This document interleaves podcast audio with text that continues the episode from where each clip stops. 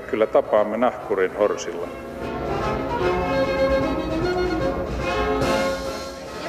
Mä sanoin, että minä juon nyt kahvia.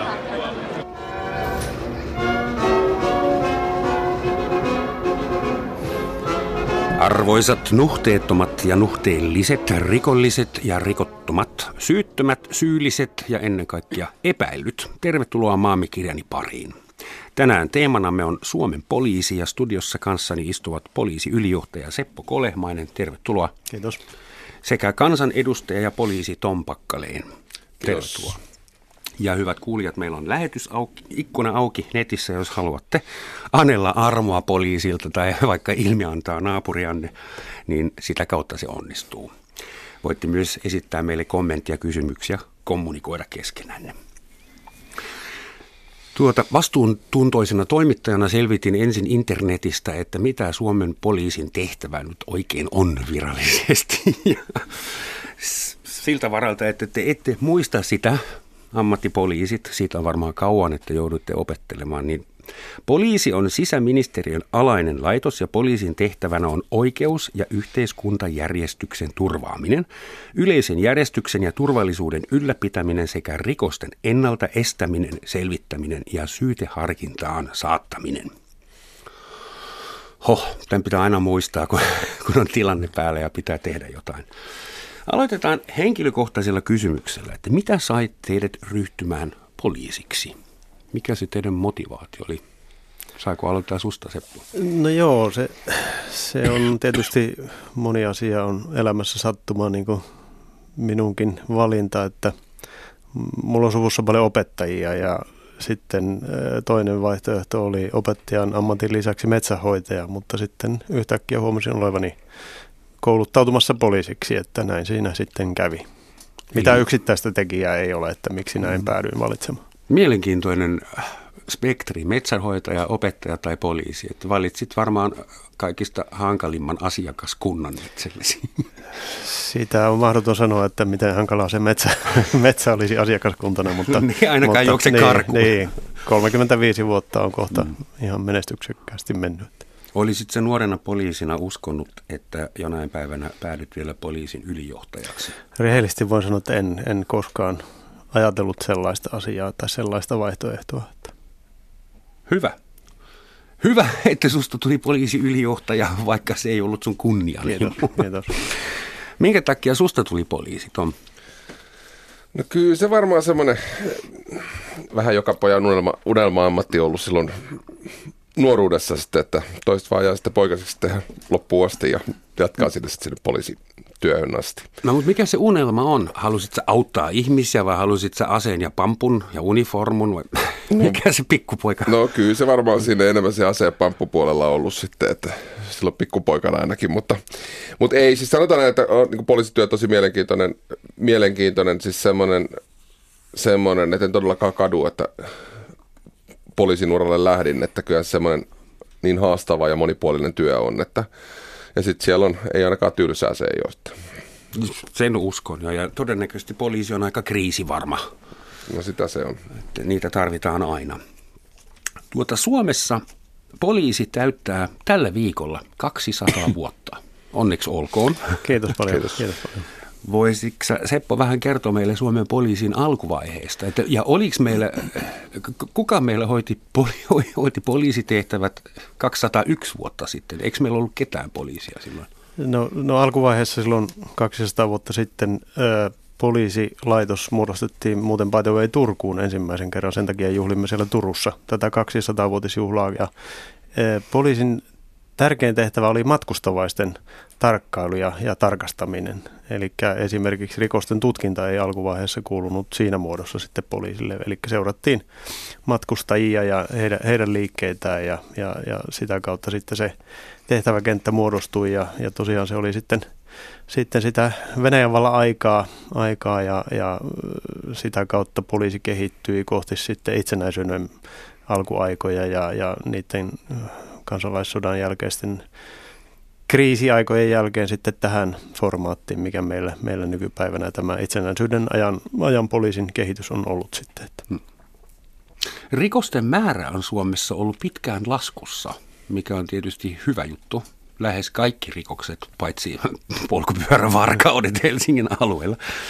Voidaanko me katsoa asiaa niin, että se on poliisin ansiota, että rikokset on vähentyneet? Vai onko kansa rauhoittunut, vaurastunut vai mistä se johtuu? No tässä on, on monia tekijöitä, mistä se johtuu ja, ja tietysti toivoisin, että osaltaan, pieneltä osaltaan myöskin poliisin toiminta on merkityksellistä siinä, että rikosten määrä vähenee, mutta toisaalta tässä arvioinnissahan on paljon sellaisia elementtejä, vaikkapa huumausainerikostutkinta tai liikenteen valvonta, että niitä juttuja tulee tasan niin paljon kuin poliisilla on aikaa niitä kaivaa esiin. Että se ei ole niin kuin ihan mustavalkoinen kuva, että jos rikosten määrä vähenee, niin että se on jostakin yksittäisestä seikasta kysymys, mutta tietysti toivotaan niin, että kansalaiset on valveutuneet, poliisi on tehokkaampi ja ylipäätään mm.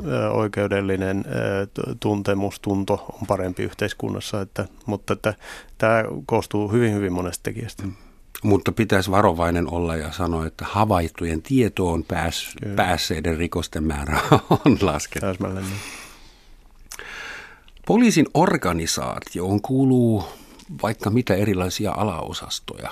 Voisitko lyhyesti heittää meille sen diagrammin, että minkä kaiken pomo sinä olet?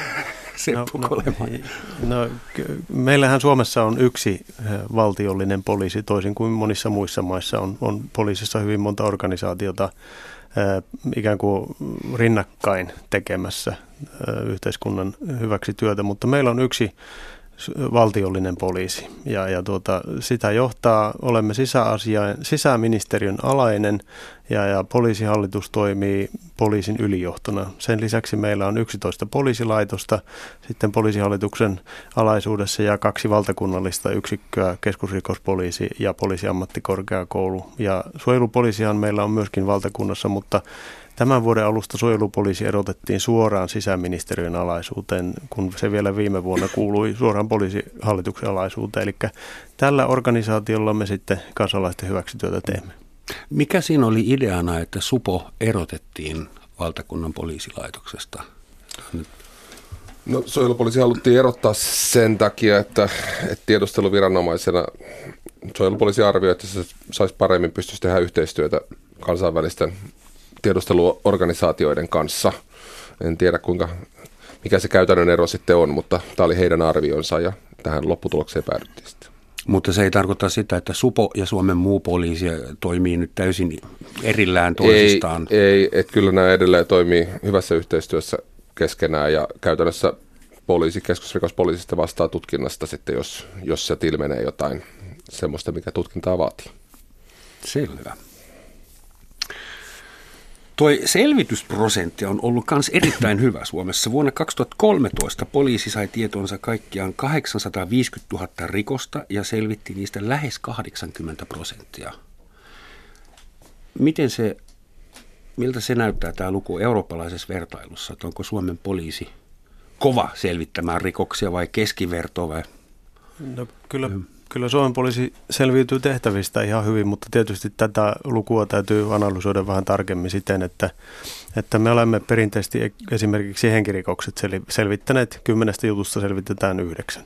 Mutta sitten taas kun mennään vaikkapa pimeisiin omaisuusrikoksiin, missä meillä ei ole mitään tietoa tekijästä, niin selvitysprosentit ovat myöskin Suomessa aika vaatimattomat. Johtuu siitä, että meillä ei ole mahdollisuutta tutkia niitä umpipimeitä juttuja niin hyvin kuin me haluaisimme, koska meidän voimavarat ovat rajalliset ja täytyy sitten keskittyä hengen ja me olemme priorisoineet hengen ja terveyden rikokset tärkeimmiksi mm. ja satsaamme sitten tietysti niihin ja tietysti se näkyy näissä selvitysprosenteissakin. Tuota, täytyisi varmaan selventää, mikä on pimeä omaisuusrikos. Kaikki rikokset on pimeitä tietysti, mutta mut, mut, mitä tarkoittaa pimeä omaisuusrikos? No, mutta to, tähän täytyy niin jatkaa just tätä näin, että, että pimeä omaisuusrikos, eli, tai ylipäätänsä pimeä rikos, niin, niin ei ole mitään tietoa tekijästä ja, ja ei välttämättä ole hirveästi mitään lähtöjä siihen, niin että ei ole kunnon jälkiä tai ei ole valvontakamerakuvaa tai mitään, että siinä joutuu aika, usein aika tyhjästä lähtemään. Mut jatka no, vielä. Anteeksi, vielä kerran, mun pitää se ymmärtää. Pimeä rikos on semmoinen, josta ei heti tiedä, kuka sen teki, vai? Niin. Onko se se määritelmä? Meillä, pimeässä jutussa meillä ei ole niin kuin minkäänlaista tietoa tekijästä. Eli käytännössähän se tarkoittaa sitä, että me joudumme joudumme harkitsemaan sen satsauksen tasoa sitten, mikä tähän, tähän juttuun käytetään. Ja ymmärrän sen, että asiaomistajalle, jolta vaikkapa se polkupyörä on varastettu, niin se on niin kuin elämän tärkein asia ja yhtään aliarvioimatta sitä. Näin se varmasti onkin, mutta kun meillä on niitä rikoksia tosiaan se yli 800 000 ja meillä on voimavarat reaaliset, niin johonkin täytyy se raja laittaa. Ja silloin tämmöistä omaisuusarvoltaan vähäistä juttua, josta meillä ei ole minkäänlaista käsitystä tekijästä, ei edes minkäänlaisia teknisellä näytöllä saatavassa, saatavissa olevia todisteita, niin meillä ei ole mahdollisuutta sitä kovin kauan tutkia. Niin semmoiset menee sitten odottamaan, mutta usein sitten käy niin, että jossakin isossa rikossarjassa selviää vaikkapa sata juttua, niin sieltä saattaakin löytyä siihen mitä me aluksi tutkimme täysin pimeänä juttuna, niin saattakin löytyä tekijä siihen juttuun. Niin sen takia on äärimmäisen tärkeää, että ihmiset kuitenkin muistavat tehdä se rikosilmoituksen, koska se saattaa myöhemmin sitten paljastua. Rikosilmoitus kannattaa tehdä, vaikka itse uhri luulee, että ei, ei ne koskaan selvitä sitä. Kyllä. Joo. Ja me, varastetun polkupyörän kannattaa ilmoittaa pelkästään kotivakuutuksen Kyllä, takia. Mutta tähän vielä jatkan tosiaan tätä, että vanhana rikospoliisina, niin tietysti lähellä, lähellä sydäntä, niin, niin näin juuri, että niitä voisi selviä kerralla, voi selviä sitten sata, sata tapausta, vaikka joku tämmöinen rikossarja lähtee purkautumaan. Mutta se, että, että käytännössä siis ei näitä tutkita, siis jos ei ole poliisilla mitään resursseja tutkia, siis niin kuin, että jos on suurin, suurin osa näistä omaisuusrikoksista on semmoisia, että, että ne vaan kirjataan ja sitten se on vähän sattuman kauppaa. Ja tämä on ihan tämä on semmoinen resurssikysymys, että poliisi näillä resursseilla niin ei vaan kertakia pysty. Et ne rikokset, mitä sitten oikeasti tutkitaan, niin Suomessa on todella kova poliisin taso. Siis että, että selvitysprosentit niissä asioissa on todella, todella korkeat ja niin kuin ihan maailman mittapuussa, niin olemme ihan kärkeä kyllä. No siis Poliisi valittaa aina syksyisin omaa resurssipulaa. Se on vissiin muodostunut jo perinteeksi, eikä poliisi ole ainoa laitos, joka, joka valittaa sitä. Mutta se on hienoa, että on priorisoitu henkirikoksen selvittäminen ja että 90 selvity. Mutta jos katsotaan tätä ruumillista koskemattomuutta, niin seuraavaksi raiskauksista jää selvittämättä yli puolet ja pahoinpitelyistä noin kaksi kolmasosaa. Eli tämä priorisointi se on aika kova. Ja kun te täällä sanotte, että meillä ei ole resursseja, niin Suomessa on vähiten poliisia asukasta kohti koko Euroopan unionissa. En tiedä, onko Vatikaanin valtio mukaan laskettu, mutta joka on. tapauksessa eh, onko se sitten fiksua, että meillä on niin vähän poliisia? Niin poliisi vähenee vuosi vuodelta, kohta meillä on enää 7000 poliisia Suomessa. Joo, siis tämä on tietysti semmoinen, mitä meidän poliitikkojen pitää sitten arvioida, että kuinka fiksua se on se asia, että poliisia selviää kyllä, eihän poliisi itselleen sitä rahaa tarvitse, siis että jos poliisimiehet hoitaa virkaansa virkaajan puitteissa ja, ja jos on kansan päättäjien tahto on se, se, että poliiseja on vähän, mutta sitten pitäisi tietysti päättäjien myös pitää priorisoida sitten, että mitä tehdään ja mikä on se taso, mitä halutaan. Hmm. Mutta se, että kyllä kansa haluaa turvallisuutta. Että kyllä se on yksi nyt tärkeimpiä, tärkeimpiä ihmisen perustarpeita on turvallisuus ja että, että voi laittaa lapset turvallisesti kouluun ja, ja, ja voi viettää turvallisesti elämäänsä, niin, niin kyllä näen, että, että tähän pitää, pitäisi panostaa enemmän ja, ja siihen on yleistä halua, mutta tietysti tämä kansan talouden tila on heikko ja, ja olemme haasteiden edessä. Mä mietin sitä, että se voisi olla joillekin vääränlainen viesti, jos tilastosta käy ilmi, että esimerkiksi Helsingin alueella tehdyistä pimeistä omaisuusrikoksista selvitetään vain noin 10 prosenttia. Eli jos kaveriporukka lähtee nyt varastelemaan tavaroita, heillä on äärimmäisen hyvät mahikset päästä kuin koira veräjästä. Ja jos he jäävät kiinni, niin saavat, mitä sitten saavat? Kolmen viikon yhteiskuntapalvelusta tai jotain pientä ehdonalaista. Eli siis se äh, poliisillahan on yhteiskunnassa myös semmoinen pelottava tehtävä, että kun poliisi näkyy katukuvassa, niin ihmiset alkaa käyttäytyä. Eikö se sitten toimi enää? No joo, siis kyllä se vielä toimii. Siis sanotaan, että, että kyllä tämä poliisi, niin kuin nämä barometrit osoittaa, että poliisi, luottamuspoliisi on todella korkea. Mutta vaarana tässä oikeasti on, että jos tämä putoisi tämä tämä taso tästä näin, niin, niin jos me menetettäisiin se uskottavuus että me ei kyetä pitämään yllä yleistä turvallisuutta ja järjestystä ja turvallisuutta, niin, niin sen korjaaminen on tosi vaikeaa sitten. Et niin kauan kuin meillä on tämä arvostus ja, ja tämä kaikki systeemi toimii ja koko yhteiskuntajärjestys toimii, niin, niin, niin tämä tilanne on vielä mallilla. Mutta monessa maassa, meillä on nyt naapurimaassa tuossa Ruotsissakin, niin on jo, on, oliko nyt Göteborgin poliisipäällikkö, kun ilmoitti, että siellä on niin kuin jo että poliisi pitää tätä virallista järjestystä yllä ja, ja sitten siellä on muut pitää sitä muuta järjestystä yllä. Että, että sitten kun se menee siihen pisteeseen, niin, niin, niin sen korjaaminen on sitten kallista ja hankalaa ja pitkä aika, vaatii pitkä työn. Toistaiseksi luottamus poliisiin on todella kova luokka. Suomessa on vain yksi ammattikunta, johon luotetaan vielä enemmän kuin teihin. Palokunta koska he eivät pidätä ketään. He on pelkästään positiivisia tyyppejä ja auttavat aina. Tuota, mutta viime aikoina on tapahtunut ikäviä asioita Suomessa, jotka ovat ehkä vähän verottaneet tämän poliisin kohdistuvan luottamuksen. Että tapaus Jari Arnio oli yksi, jossa poliisin työ ei ehkä ollut sitä tai näyttänyt siltä, mitä kansalaiset odottivat. Tämän pitää nyt sanoa tosi varovasti. Ja esimerkiksi Anneli Auerin tapauksen yhteydessä niin poliisi on kritisoitu aika, aika kovasti huonosta tutkimustyöstä. Kuinka paljon tuommoiset tapaukset, jotka elävät mediassa ihan omaa elämää, niin aiheuttavat hallaa poliisille? kuinka paljon sinä esimerkiksi joudut selittämään näitä peri, periytyneitä ongelmia, Seppo? No onhan se, onhan se tietysti kiistatta. Eihän ne, eihän ne niin kuin mitään kunniaa, kunniaa lisääviä asioita nämä mainitut keissit ollut, mutta, mutta niin kuin tässä vasta julkistetussa poliisibarometrissa kävi ilmi, niin 96 prosenttia kansasta luottaa melko paljon tai erittäin paljon mm. poliisiin, niin sehän antaa meille sitten semmoisen velvoitteen, että meidän on toimittava siten, että olemme jatkossakin kansalaisten luottamu, luottamuksen arvoisia. Ja, ja vaikka näitä kuitenkin pitäisin näitä kuitenkin yksittäistapauksia, näitä mainittuja, mm.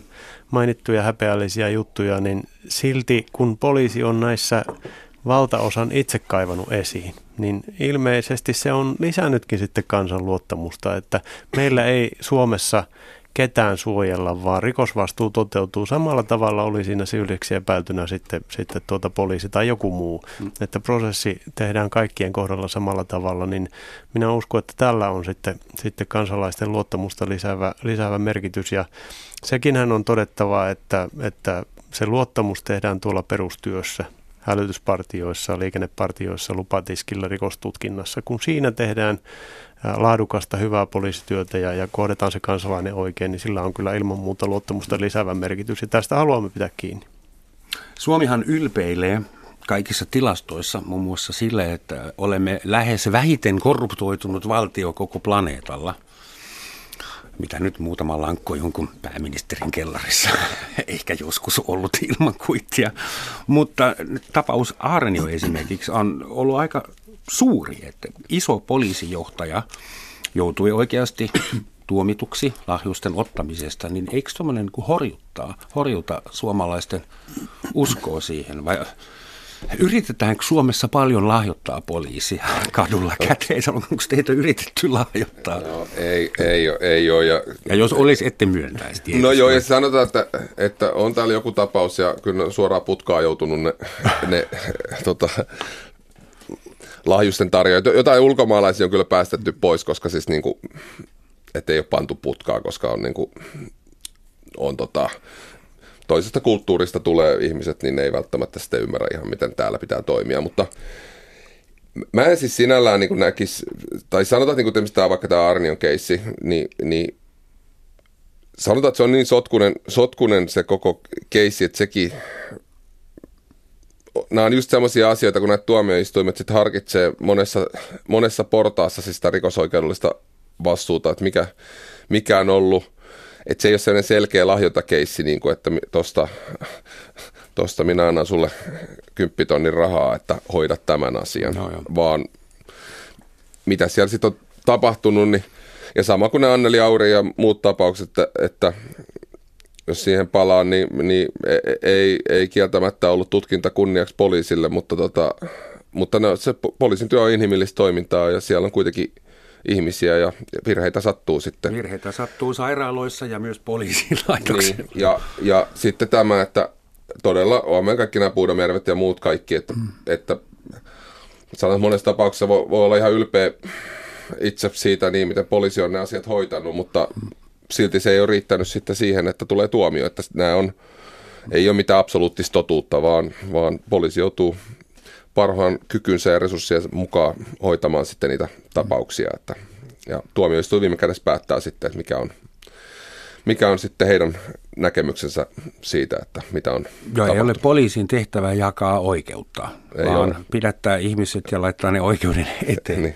Sen verran tuohon voisin, voisin tuohon korruptioasiaan todeta, että tässä mainitussa poliisibarometrissa hän tuli ilmi se, että, että kansalaiset epäilevät, että, että poliisi, poliisiin liittyy enemmän ja enemmän korruptiota ja sillä on ehkä merkitystä tämän Arnio-jutun suhteen. Että, ja nyt olemmekin tietysti sitten velvollisia pitämään huolen siitä, että, että nämä epäilyt ovat aiheettomia, että, että meillä ei ole esimerkiksi rakenteellista korruptiota tai, tai käytännössä minkäänlaista korruptiota poliisissa, mutta siinäkään mm. ei voi hippokraatti olla, koska tuota, ihmiset on ihmisiä, mutta täytyy pitää huoli siitä, että, että se eettinen kasvatus annetaan siellä poliisioppilaitoksessa, poliisiammattikorkeakoulussa siellä peruskoulutuksen aikana ja silloin luodaan pohja niille poliisieettisille periaatteille ja tehdään, tehdään mallit siihen, että kuinka tässä ammatissa käyttäytyy ja, ja tosiaankin jos sitten joku syyllistyy rikoksiin, niin meillä on järjestelmä, joka ei suojele ketään, vaan kaikkien kohdalla se mm. rikosvastuu toteutuu samalla tavalla, jos siinä on poliisi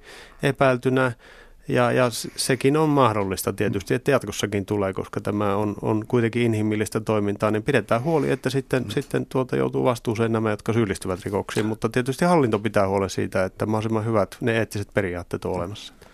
Tähän täytyy muuten jatkaa semmoinen, mikä on huvittava, kun välillä tosiaan tulee tämmöiset ihmiset, on tämmöinen, että korppi ei korppi silmää nokin, niin kuin, että ei poliisi tutkisi omia asioita. Siis mm. Siis tämmöinen käsitys tulee joskus, tai jotkut ihmiset niin kuin epäilee näin, niin se on huvittava, koska niin kuin, se on niin kuin täysin päinvastoin. Jos poliisi, poliisia epäillään jostain, niin siellä ei saa sitä mitään resursseja niin kuin se, se todella menee niin kuin jopa niin päin välillä, että se menee vähän yli sitten niin kuin jopa sen poliisin tai sen epäilyn oikeusturvakin voi joskus jopa olla vaakalaudalla, koska, koska siinä kyllä sitten pannaan kyllä kaikki kaikki kivet ja kannot käännetään. Että kyllähän tämä niin Aarnion tapaus oli hyvä esimerkki siitä, että kyllä siinä siihen pantiin todella paljon resursseja kiinni siihen on, onhan se iso viesti myös maailmalle ja omalle kansalle, että meille Suomessa isokin poliisijohtaja joutuu vankilaan, jos hän rikkoo lakia. Että ei kaikissa maissa oltaisi laitettu Arnio vankilaan.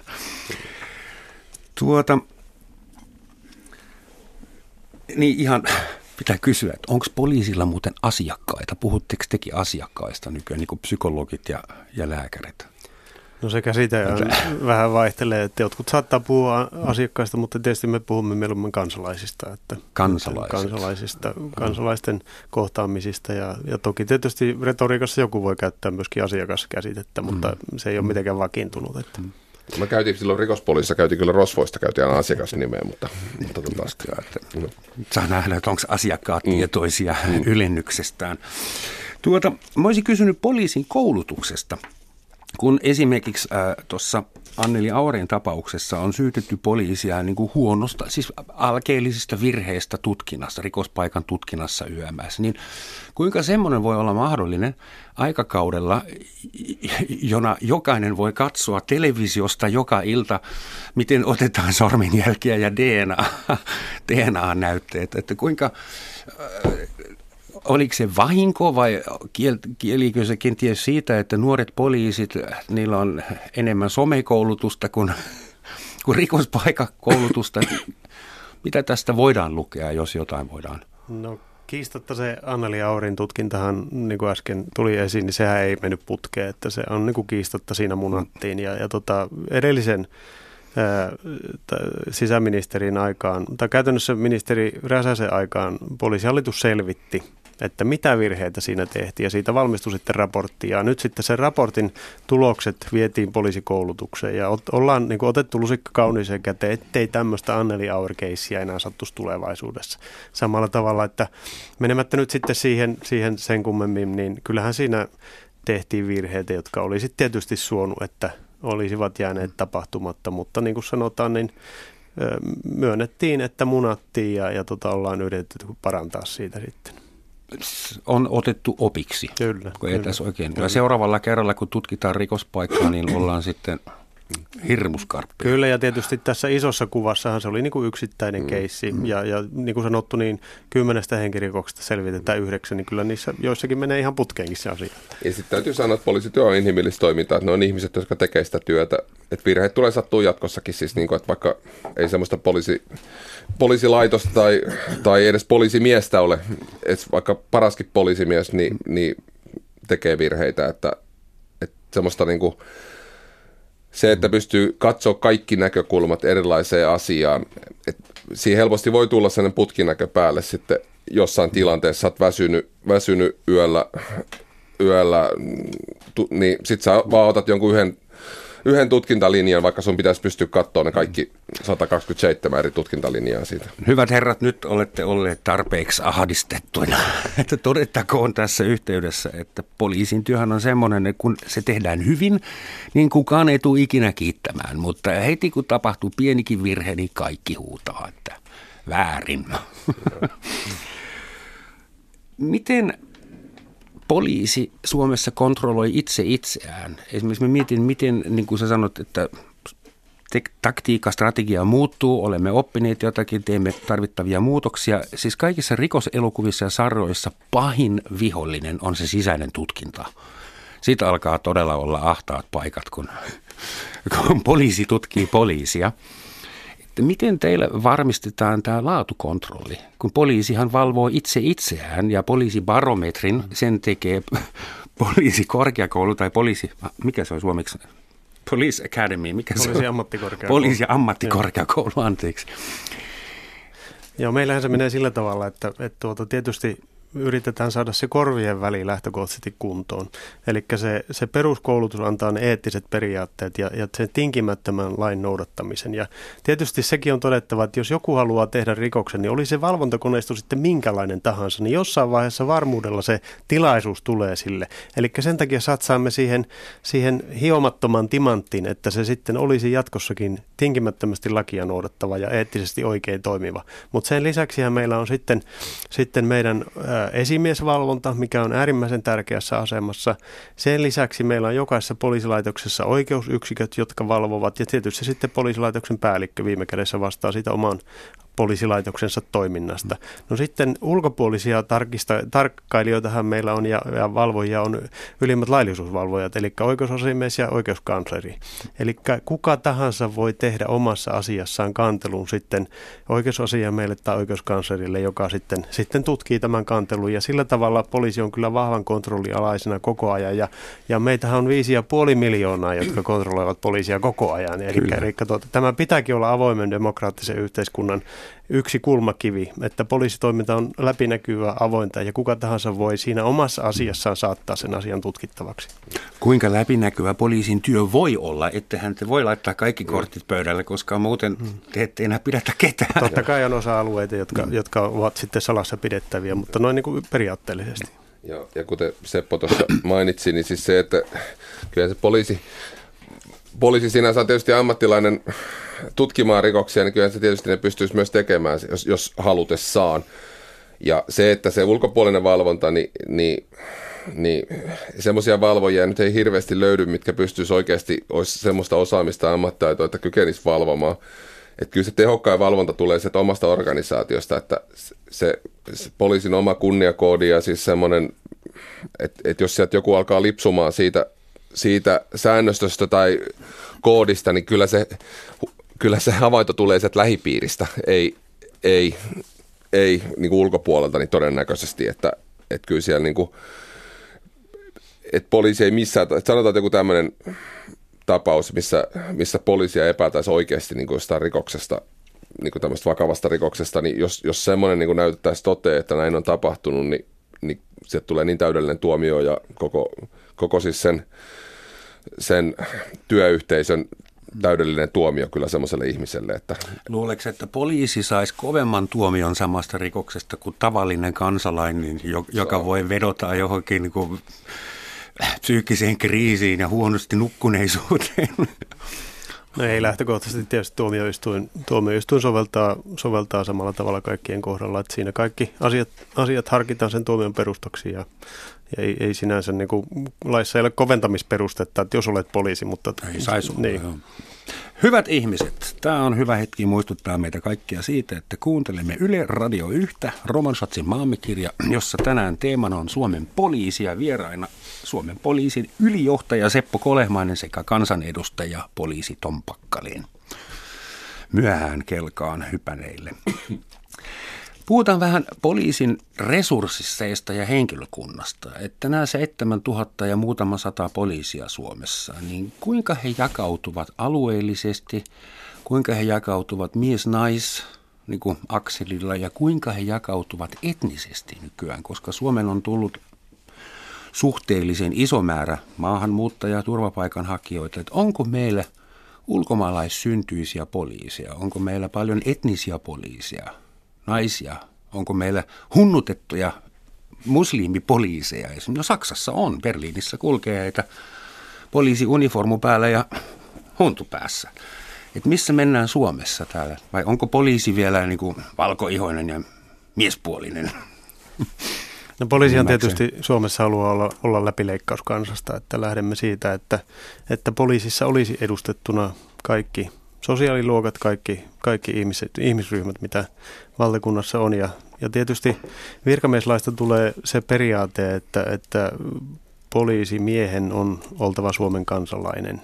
Ja tässä poliisimies tarkoittaa myöskin naista. Että, mm-hmm. että, ja meillä on 11 poliisilaitosta, jotka, jotka poliisia on käynyt varsin ison – uudistusohjelman läpi, eli vuonna 1996 meillä oli vielä 254 nimismiespiiriä, kunnes sitten mentiin 90 poliisilaitokseen, josta mentiin 24 poliisilaitokseen ja nyt sitten viimeinen uudistus, niin meillä on 11 poliisilaitosta. Ja nämä 11 poliisilaitosta pystyvät vastaamaan kaikista poliisin tehtävistä, että ne ovat kooltaan sen verran isoja ja, ja, ja väkimäärä vaihtelee siinä 700 ja 2000 välillä näissä poliisilaitoksissa. Naisia meillä on henkilöstöstä noin, siis poliisimiehistä noin 13-15 prosenttia. Ulkomaalaistaustaisia meillä on, mutta kun emme saa lain mukaan sitä etnistä alkuperää kertoa tai rekisteröidä. Niin, niin. Mutta meillä on, on ja me haluamme eri etnistä alkuperää olevia poliisimiehiä ja naisia, koska tuota, haluamme niin kuin sanottu olla, olla läpileikkaus Suomen kansasta, että meillä olisi, olisi kaikista ryhmistä, ryhmistä poliisimiehiä ja naisia. Kaikkiaan meitä on noin hiukan yli 10 000, 10 000 ö, 200-300 ja siinä on myöskin nämä siviilitaustaiset lupa, lupahallintoihmiset ynnä muut. Ja tästä 10 000 kahdesta kolmesta meillä on poliisimiehiä noin 7200 tällä hetkellä. Ja niin kuin tässä aikaisemmin sanoit, niin, niin tuota Ruotsissa esimerkiksi tuhatta asukasta kohti on, on 2,12 poliisia, kun meillä on Suomessa 1,27. Eli Pohjoismaissa vertaillen, niin meillä on vähiten poliiseja ja puhumattakaan mitä sanoit tuosta Euroopasta tai maailman, maailman mittakaavassa, niin meillä on todella vähän, vähän poliiseja ja, ja tuota, siinä mielessä niin olemme ihan minusta kriittisessä tilanteessa siinä mielessä, että tästä ei enää poliisien määrää voisi, voisi kyllä mennä minun mielestä alaspäin, että sitten se alkaa näkyä poliisin tavoitettavuudessa ja tuloksissa ja myöskin poliisityön laadussa, että, että tuo muutaman kuukauden takainen rautateen, rautatieaseman kuolemaan johtanut pahoinpitely oli minusta yksi osoitus siitä, että nyt olemme, olemme niin kuin kriittisessä vaiheessa, että enää ei pitäisi poliiseja vähentää. Et jos olisi ollut tarpeeksi poliisia paikalla ihan vain näkyvissä, niin se ei olisi tapahtunut. No sitä ei koskaan tiedä, olisiko se tapahtunut, mutta ainakin se, se poliisin näkyvyys, näkyvyys ja läsnäolo hillitsee ää, rikos, rikoksia. Että siitä on kiistatonta näyttöä, että, että kuka tietää, vaikka olisi jäänyt tapahtumattakin, jos siinä olisi partio ollut vieressä. Suomeen on syntynyt paitsi uusi kansa ja uusi poliisisukupolvi myös niin kuin uusia rikosgenrejä, joita ennen ei ollut. Esimerkiksi viharikoksia. No totta kai viharikoksia on Suomessakin ollut aina vuonna 18 varsinkin, mutta niin kuin nyky-Suomessa. Ja, ja on ollut nettirikollisuus ja tämä, tämä kyberturvallisuus ja kyberrikollisuus. Kuinka iso mullistus Suomen poliisi on, kuinka suuren mullistuksen se on joutunut käymään läpi, että et kuinka, kuinka paljon te joudutte uusimaan koulutussuunnitelmia esimerkiksi. Ja myös nyt kun on maahanmuuttaja 10-15 kertaa enemmän kuin koskaan ennen, niin poliisin kielitaito. Puhutaanko teillä urduuta, arabia ja farsia?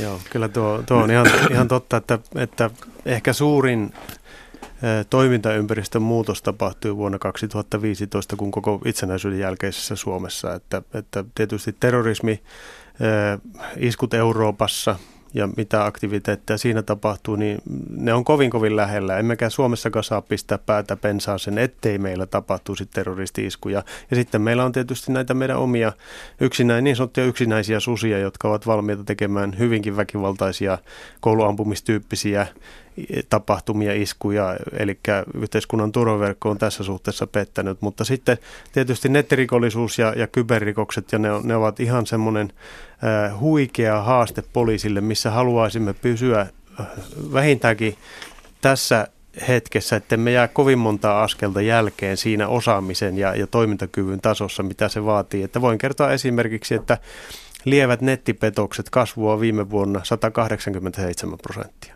Että se, se, on, se on semmoinen kasvava osa-alue, missä meidän täytyy pystyä olemaan ajassa kiinni.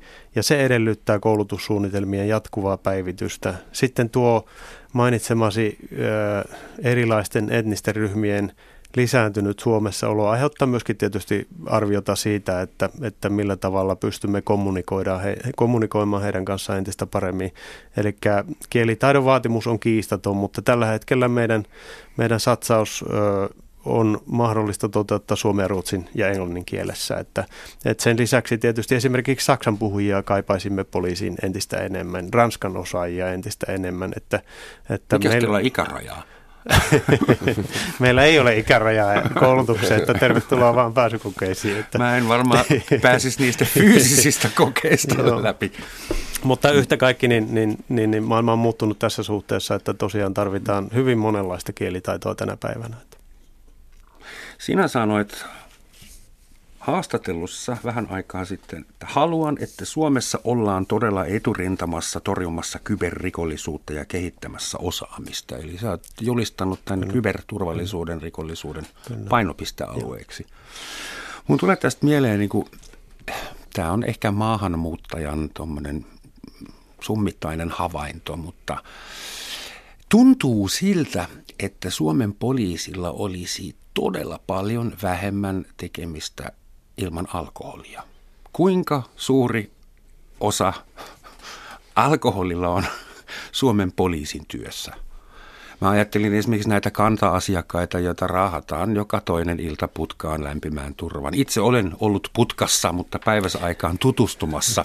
Poliisilehti pyysi minua ja totesin, että se on paikka, johon en haluaisi joutua – ei vapaaehtoisesti. Mutta mikä on rehellinen vastaus? Kuinka paljon alkoholi työllistää poliisia Suomessa? No muistan, muistan menneisyydestä semmoisen tutkimuksen, jonka mukaan 70 prosenttia poliisin tehtävistä tai, tai rikoksista jäisi tapahtumatta, jos päihteitä ei olisi.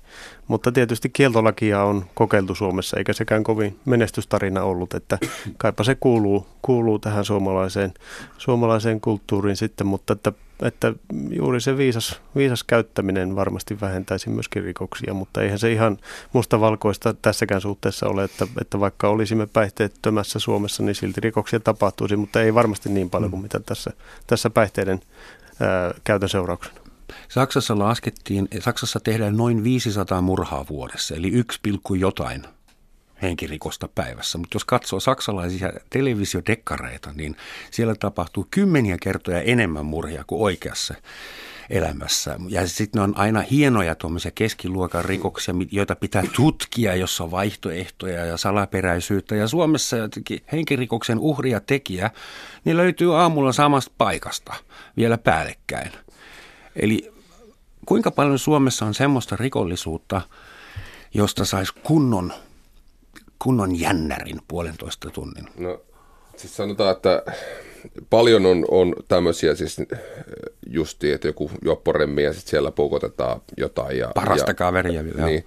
Mutta kyllähän meillä siis tämmöinen järjestäytyneen rikollisuuden ja muun kovan rikollisuuden osuus on, on kasvanut tässä viimeisen 15 vuoden aikana siis merkittävästi, että, että ja paljon näistä paljon jää ihmisiä kateisiin ja muuta sitten, että, että, että kyllä, siellä, kyllä sieltä oikeasti tapahtuu sattuu ja tapahtuu tuolla noin. Ja, ja tämä on yksi haaste poliisille, siis oikeasti tämä kovan rikollisuuden niin kuin perässä pysyminen. Ja taas me tullaan näihin resursseihin, että, että, että nämä on, nämä on sellaisia haasteita, mitä, mitä poliisille tulee koko ajan, niin kuin rikollisuuden koveneminen ja just tämmöinen järjestäytynyt rikollisuus, maahanmuuttaja, niin kova tämmöinen maahanmuuttajarikollisuus, huumejengit ja siis kova rikollisuus sillä puolella, mikä aiheuttaa meille, se on myös piilorikollisuutta, mitä me ei helposti, se on todella vaikea päästä käsiksi ja ne, ne piirit on täysin erilaiset, niin, niin, niin ja nämä kaikki resurssit, että muutenkin meitä poliisia vähemmän kuin aikaisemmin, ja sitten tulee uusia entistä haasteellisempia tehtäviä, mitkä vaatii todella paljon resursseja sitten mm. niin kuin syö näiden tutkinta, niin, niin kyllä nämä on, niin kuin, olemme haasteiden edessä. Kyllä niin siinä voi olla se vaara, että jos resurssit vähenee, niin poliisit laitetaan kadulle – että se näkyisi mm. ja että kansalaiset pysyisivät rauhallisina. Aha, täällä on vielä poliisi, mutta sitten jossain, missä tutkitaan talousrikollisuutta tai järjestäytynyttä rikollisuutta, siellä ei sitten olekaan enää resursseja. Joo, ja niin erityisen huolestuttavaa että on just tämä piilorikollisuus. Et on paljon siis kovaa rikollisuutta. Anteeksi, mikä, mikä on piilorikollisuus? Piilorikollisuus on sellainen, mitä ei näy missään. Että sanotaan, että poliisi haluaisi korjata lopettaa huumausaineen ongelman Suomessa, niin lopettaisi tutkinnan, niin meillä ei olisi yhtään huumausaineen rikosta. Niin. Koska ei niitä näy missään. Siis se on paljastavaa tutkintaa, missä poliisi omalla toiminnallaan nostaa esiin nämä rikokset. Ja samalla tavalla, niin just tämmöinen vaikka joku ulkomaalainen järjestäytynyt rikollisuus, mikä puskee tänne Suomeen, niin, niin tota, se on esimerkiksi semmoinen haaste, että jos ei sitä ole resursseja tutkia, niin ei meillä ole sitä ongelmaa. Mistä suunnasta Suomeen on tulossa järjestäytynyttä rikollisuutta? Mä oon lukenut, että täällä ihan järjestelmällisesti tänne lähetetään ihmisiä tekemään kotimurtoja ja ne lähtee sitten saman tien pois. Sitten meillä on prosenttijengit omasta takaa, Venäjän mafia, mihin pitää katsoa? No sanotaan, Mistä? ainakin mitä itse huolestuttaa eniten on siis nämä huumausainekauppaan liittyvät siis, että sanotaan, että miten esimerkiksi Afganistan, miten näitä turvapaikanhakijoiden, että onko näiden joukossa esimerkiksi ihmisiä, mitkä liittyy, liittyy suoraan esimerkiksi huumekauppaa, siis siellä esimerkiksi heroini on ollut poissa, poissa aika pitkään niin kuin Suomen markkinoilta, mutta, mutta Afganistan on maailman suuri heroinituottaja tai oppiumituottaja ja heroinituottaja, niin, niin tuleeko esimerkiksi heroini meille? Ja sitten näistä puhutaan vielä niin kovista, kovista sitten kovista rikollisista, että tämä voi olla, suomalaiset, suomalaiset rikolliset voi olla vielä ihmeissään vielä tota, näiden kanssa, että ollaan valmius käyttämässä väkivaltaa, niin voi olla, meillä on niin kuin, muualta Euroopasta on tästä havaintoja. Tähän liittyy semmoinen, semmoinen niin iso kysymys, että, että jos, jos mainitsemallasi tavalla ei pystytä enää kamppailemaan järjestäytynyttä ja organisoitua rikollisuutta vastaan, niin käy niin, että se, se juurtuu suomalaiseen yhteiskuntaan. Ja jos me tämän hyvän tilanteen, mikä meillä vielä tällä päivänä on, niin menetämme, niin sitten voi käydä niin, että, että vaikkapa hyvin yhteiskunnallisesti haitalliset talousrikokset, huumausainerikokset, muu järjestäytynyt organisoitu rikollisuus jää tutkimatta, niin sillä on arvaamattoman haitallisia vaikutuksia. Yhteiskunnallisesti vaikutukset ovat erittäin isoja. Mm. Ja jos me emme tähän, tähän pysty vastaamaan, niin, niin sitten, sitten tulee olemaan kyllä tosi vaikeata, vaikeata enää sitten jälkeenpäin paikata näitä menetettyjä tilanteita. Miten te näette Suomen poliisin keinot, mahdollisuudet, oikeudet, mitä suomalainen poliisi saa tehdä missä kulkee raja ja missä te kaipaisitte esimerkiksi lisää oikeuksia? Että mitä saa urkia, kuinka pitkäksi aikaa saatte pidättää ihmisiä, ää, sanotaanko Suomessa, että kaikki mitä tästä lähtien sanot voidaan käyttää oikeudessa sua vastaan, vai sanotaanko sinulla on oikeus yhteen puheluun? Miten? No minun mielestä suomalaisen poliisin toimivaltuudet ovat, ovat tietysti kansanedustajat, meidän, meidän toimivaltuudet tuolla eduskunnassa sitten, sitten säätävät, mutta tällä hetkellä arvioin niin, että Suomen poliisin toimivaltuudet ovat riittävät. Mutta yksi yksityiskohta, eli tämä tiedustelulainsäädännön eteenpäin saaminen on tietysti, tietysti eduskunnassa nyt hyvässä vauhdissa ja se on tärkeää saada. Eli saisimme työkalupakkiin vielä, vielä niitä tiedustelullisia keinoja, mutta mitä tulee tulee muuten poliisin toimivaltuuksiin, niin arvioin, että ne on kyllä, kyllä riittävät. Mutta tietysti uusi esitutkinta, pakkokeino ja poliisilaki voimaan tullessa ensimmäinen ensimmäistä 2014, niin lisäsi kyllä rikostorjunnassa 10-30 prosenttiin työmäärää. Eli olemme menneet kyllä hiukan lähemmäs sitä, sitä amerikkalaista prosessia, että, että muodollis juridiset seikat ovat, ovat tärkeämpiä kuin selvitetty totuus, mutta ei meillä tarvitse vielä sanoa, että sinulla on oikeus yhteen puheluun, mutta, mutta olemme menneet kyllä, kyllä minusta astetta muodollisempaan prosessiin, mikä tietysti on oikeusturvan kannalta hyvä asia, mutta täytyy ymmärtää se, että se vie meiltä voimavaroja enemmän.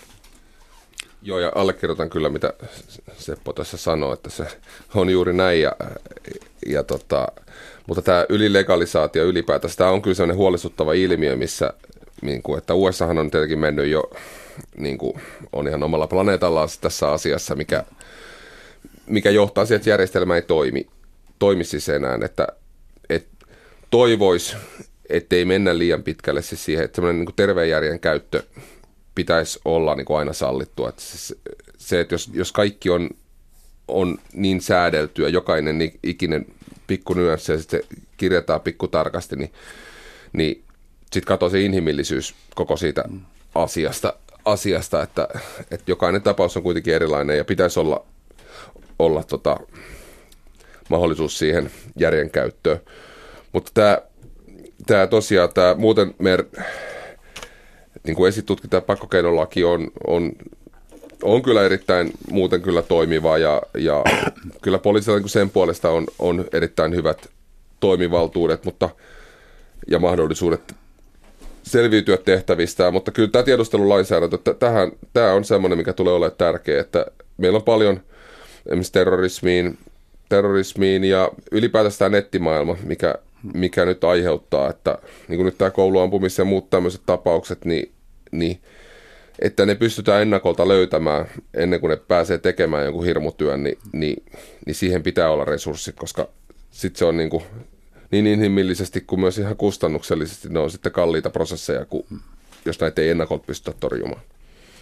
Sinä vierailit Yhdysvalloissa vähän aikaa sitten, Tuomio, sulla oli äsken ennen ohjelman alkua pieni kommentti amerikkalaisten poliisien fyysisestä kunnosta verrattuna suomalaisiin, niin voisitko toistaa No joo, siis tosiaan, tosiaan oltiin vaaleja tarkkailemassa tuolla Washingtonissa ja käytiin tuolla YKssa New Yorkissa sitten, niin, niin kyllä semmoinen keskimääräinen poliisimies siellä, siellä kadulla, niin, niin kyllä se semmoinen donitsinsa on syönyt kyllä keski, että, että suomalainen poliisi on keskimäärin aika hyvässä kunnossa kyllä, että et tota, ei kyllä joudu häpeämään Suomen poliisia.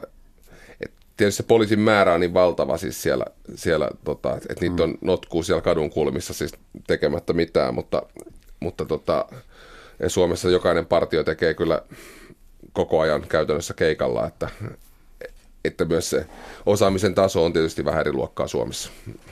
Joo, ja vähemmän on niitä donitseja. Ja vähemmän donitseja, joo. Että... Mutta jos katsotaan Amerikan poliisi, Yhdysvaltain poliisi ja Suomen poliisi, en nyt tiedä kuinka paljon ihmisiä on kuollut poliisin luoteihin Yhdysvalloissa 2000-luvulla, mutta Suomessa 2000-luvulla poliisi on ampunut kuoliaksi seitsemän ihmistä 16 vuoden aikana. Se on tietysti seitsemän kertaa traagista ja ei olisi pitänyt tapahtua, mutta kuitenkin se on hyvin alhainen luku. No onko Suomen poliisi – kiltti?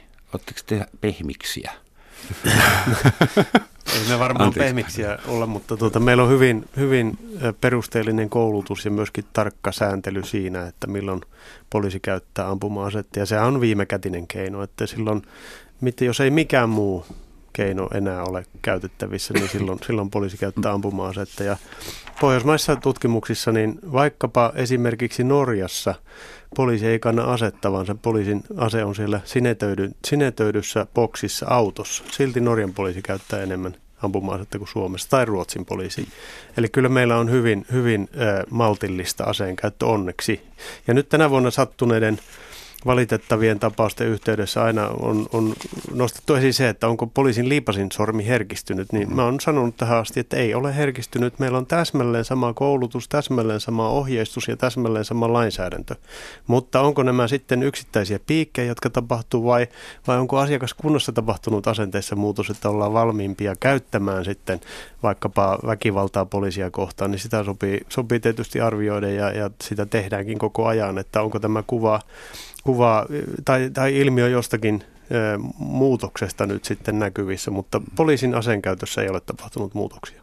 Onko tapahtunut muutos kansalaisten aggressiossa kohti poliisia? Se on hyvä kysymys, että tätä täytyy nyt sitten arvioida koko ajan ja niin kuin kaikkien poliisin aseenkäyttötapausten jälkeen teemme huolellisen arvion siitä ja hmm. tarpeelliset muutokset sitten siirretään koulutukseen, jos niitä on nähtävissä. Mä otan lopuksi vielä kiinni yhdestä kuuntelijakysymyksestä. Tukeeko Odinin soturit ja Suomen sisun katupartiot paljonkin yleistä turvallisuutta ja laillista yhteiskuntajärjestystä? Et ilmeisesti kysymys on turvallisuuden ulkoistamisesta itse kruunattuille ryhmille tai sitten aika kaupallisille sekuritas-tyyppisille firmoille. Että no kuinka mä... paljon on Suomessa jo ulkoistettu? Joo, mä oon sanonut mm. se ennenkin julkisuutta, että me emme tarvitse Odinin soturin tyyppisiä, että lain mukaan yleisen järjestyksen ja turvallisuuden ylläpito kuuluu poliisille ja perustuslain 124 mukaan julkista valtaa ei saa yksityistä, eli siinäkin suhteessa on mahdotonta yksityisille turvafirmoille ulkoistaa ulkoista partiointia vaikkapa yleisillä paikoilla. Että kyllä se on selkeästi poliisin tehtävä ja tähän tarvitsemme riittävät voimavarat. Jep. Hmm. Mikä on tällä hetkellä, nyt jos resurssipulasta ei puhuta, pahin pullonkaula, poliisin suurin ongelma? No kyllä tietysti tuo mainittu kyber, kybermaailma on se, mikä kaikkinensa on erittäin haitallinen niin taloudellisesti kuin sitten, sitten ihan inhimillistä hätää tuovana. Eli siihen pitää pystyä satsaamaan, että meillä osaamisen taso on riittävä jatkossakin. Onko meillä riittävästi semmoisia poliiseja, jotka tutkii miljardöörien veropetoksia ja semmoista, eli talousrikollisuutta. Siitä ei kauheasti kuule mitään Suomessa. Onko sitä, tutkitaanko sitä, onko erikoisyksikkö? No meillähän on, on talousrikostorjuntaan erikoistuneita ihmisiä ja me suoraan tuomme valtion kassaan rikoshyötynä siis vuosittain kymmeniä miljoonia ja tämän osa-alueen ylläpito haluamme jatkossakin, että pystyisimme torjumaan myöskin haitallista valkokaulustalousrikollisuutta mutta valitettavasti niin se on tietysti meidän päättäjien käsissä, että mitkä voimavarat poliisille annetaan. No niin, siinä oli viesti eduskunnalle. Tämä viesti otettiin vastaan kyllä nöyrästi. Poliisi ylijohtaja Seppo Kolehmainen ja poliisi ylivääpeli ja kansanedustaja Tom Pakkaleen. Suuret kiitokset, että suostuitte tähän kuulusteluun. Minulla ei ole muuta kysyttävää. Olette vapaita miehiä, saatte lähteä ihan ilman asianajajaa. Ja lopuksi vielä viimeiset kaksi riviä Jorma Eton runosta Suomalainen, joka on teille varmasti tuttu. Eikä suomalaista erota suomalaisesta mikään. Ei mikään, paitsi kuolema ja poliisi. Joten tarkkailkaa toisianne ja raportoikaa poikkeavuuksista poliisille tai suoraan yleisradiolle. Moi!